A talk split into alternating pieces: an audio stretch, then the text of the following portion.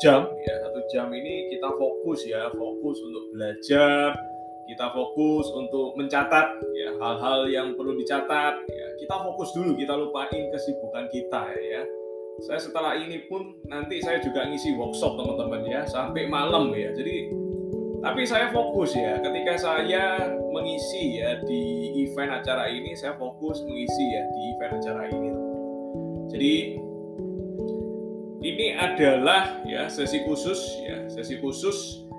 Dan untuk teman-teman ya untuk teman-teman yang merasa ini ini juga sesi yang bagus supaya apa? Supaya kita satu ya satu visi satu tujuan satu mindset satu pemikiran ini bagus banget. Inilah yang membuat kalau misalnya teman-teman misalnya oh pak saya kan sudah ini ya sarjana ngapain belajar lagi saya kan sudah CEO direktur ya di perusahaan PT ini. Ngapain saya belajar lagi? Kalau bisnis saya udah paham pak.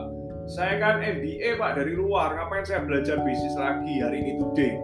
Bukan teman-teman. Saya pun juga MBA ya dari Belgium dari Brussels ya. Tapi saya juga mau belajar teman-teman.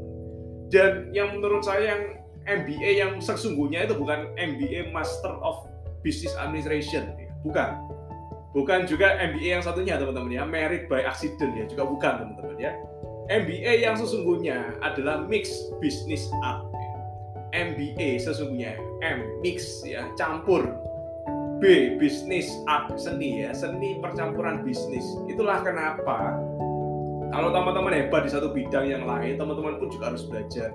Ketika ini menurut teman-teman ini ada hal yang baru buat teman-teman teman harus mau belajar ya karena hebat di satu bidang belum tentu hebat di bidang yang lain ya teman-teman hebat di kantor jadi manajer jadi direktur di perusahaan teman-teman di kantornya teman-teman jadi atasan belum tentu hebat juga di sini ya. Tapi kita harus belajar ya, karena MBA sesungguhnya adalah MBA Master ya, Mix Business Art teman-teman ya. Percampuran dari kategori-kategori bisnis ya. Jadi kita harus belajar dari kategori lain, belajar dari banyak orang. Saya pun juga belajar.